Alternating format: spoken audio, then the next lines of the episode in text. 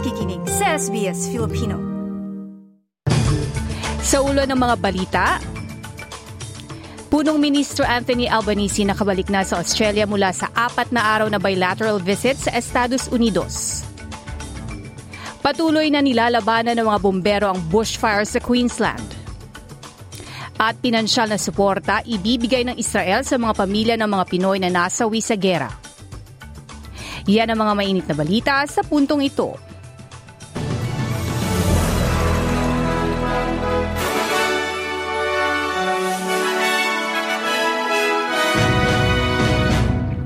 Sa detalye ng mga balita, bumalik na si Prime Minister Anthony Albanese sa Australia matapos ang apat na araw na bilateral visit sa Estados Unidos, kung saan nagpulong sila ni US President Joe Biden sa Washington.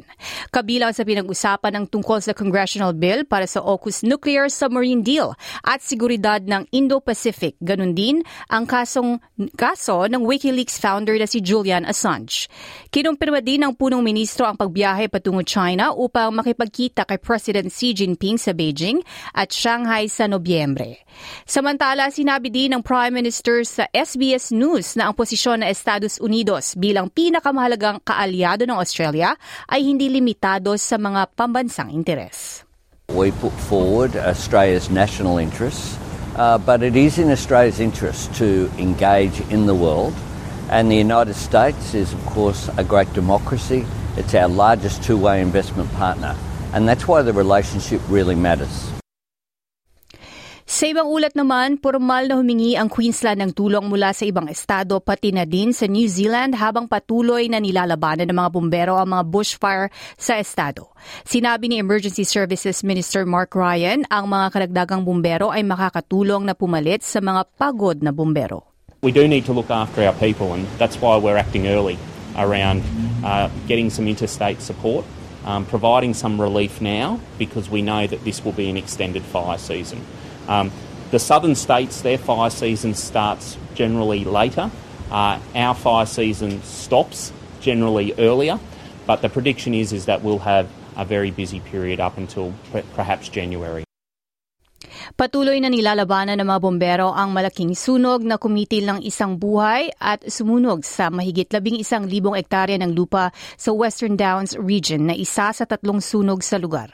Patuloy din na nakaalerto ang mga bombero sa gitna ng 70 sunog sa estado kung saan aabot sa 32 bahay ang nasira.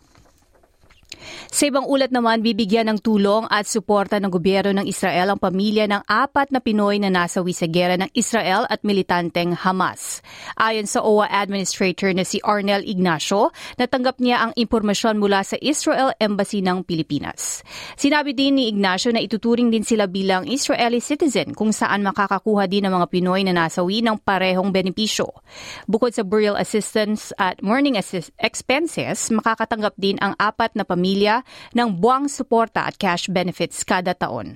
Gate din Ignacio na ang 58 Pinoy na mula Israel ay nakatakdang dumating sa bansa sa darating na lunes, habang nagnanais din bumalik ang mahigit isang daang Pinoy sa Pilipinas mula sa Lebanon na apektado din ng gera.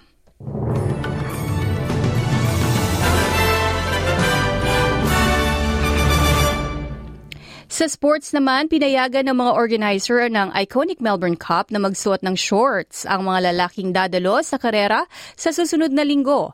Sinabi ni Victorian Racing Club na ang mga dadalo na papasok sa members enclosure sa Flemington ay maaring makapasok suot ang tailored shorts na below or on the knee. Hindi inaasahan ang nasabing pagbabago at ayon sa creative director na si Arthur Galan, pati siya ay nasurpresa. Because the VRC can be quite sort of traditional and conservative.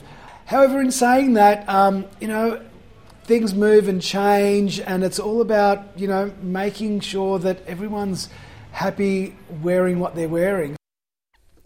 At para naman sa lagay ng panahon, sa Perth maaraw at 25, Adelaide lilinaw mga ulap at 26, sa Melbourne bahagyang maulap 24, Hobart namumuang mga ulan 21, sa Canberra bahagyang maulap at 21, sa Sydney ganun din at 21 degrees, sa Brisbane naman bahagyang maulap at 24, habang sa Darwin maaraw at 26. Yan ang mga mainit na balita sa puntong ito. Ako si Claudette Centeno.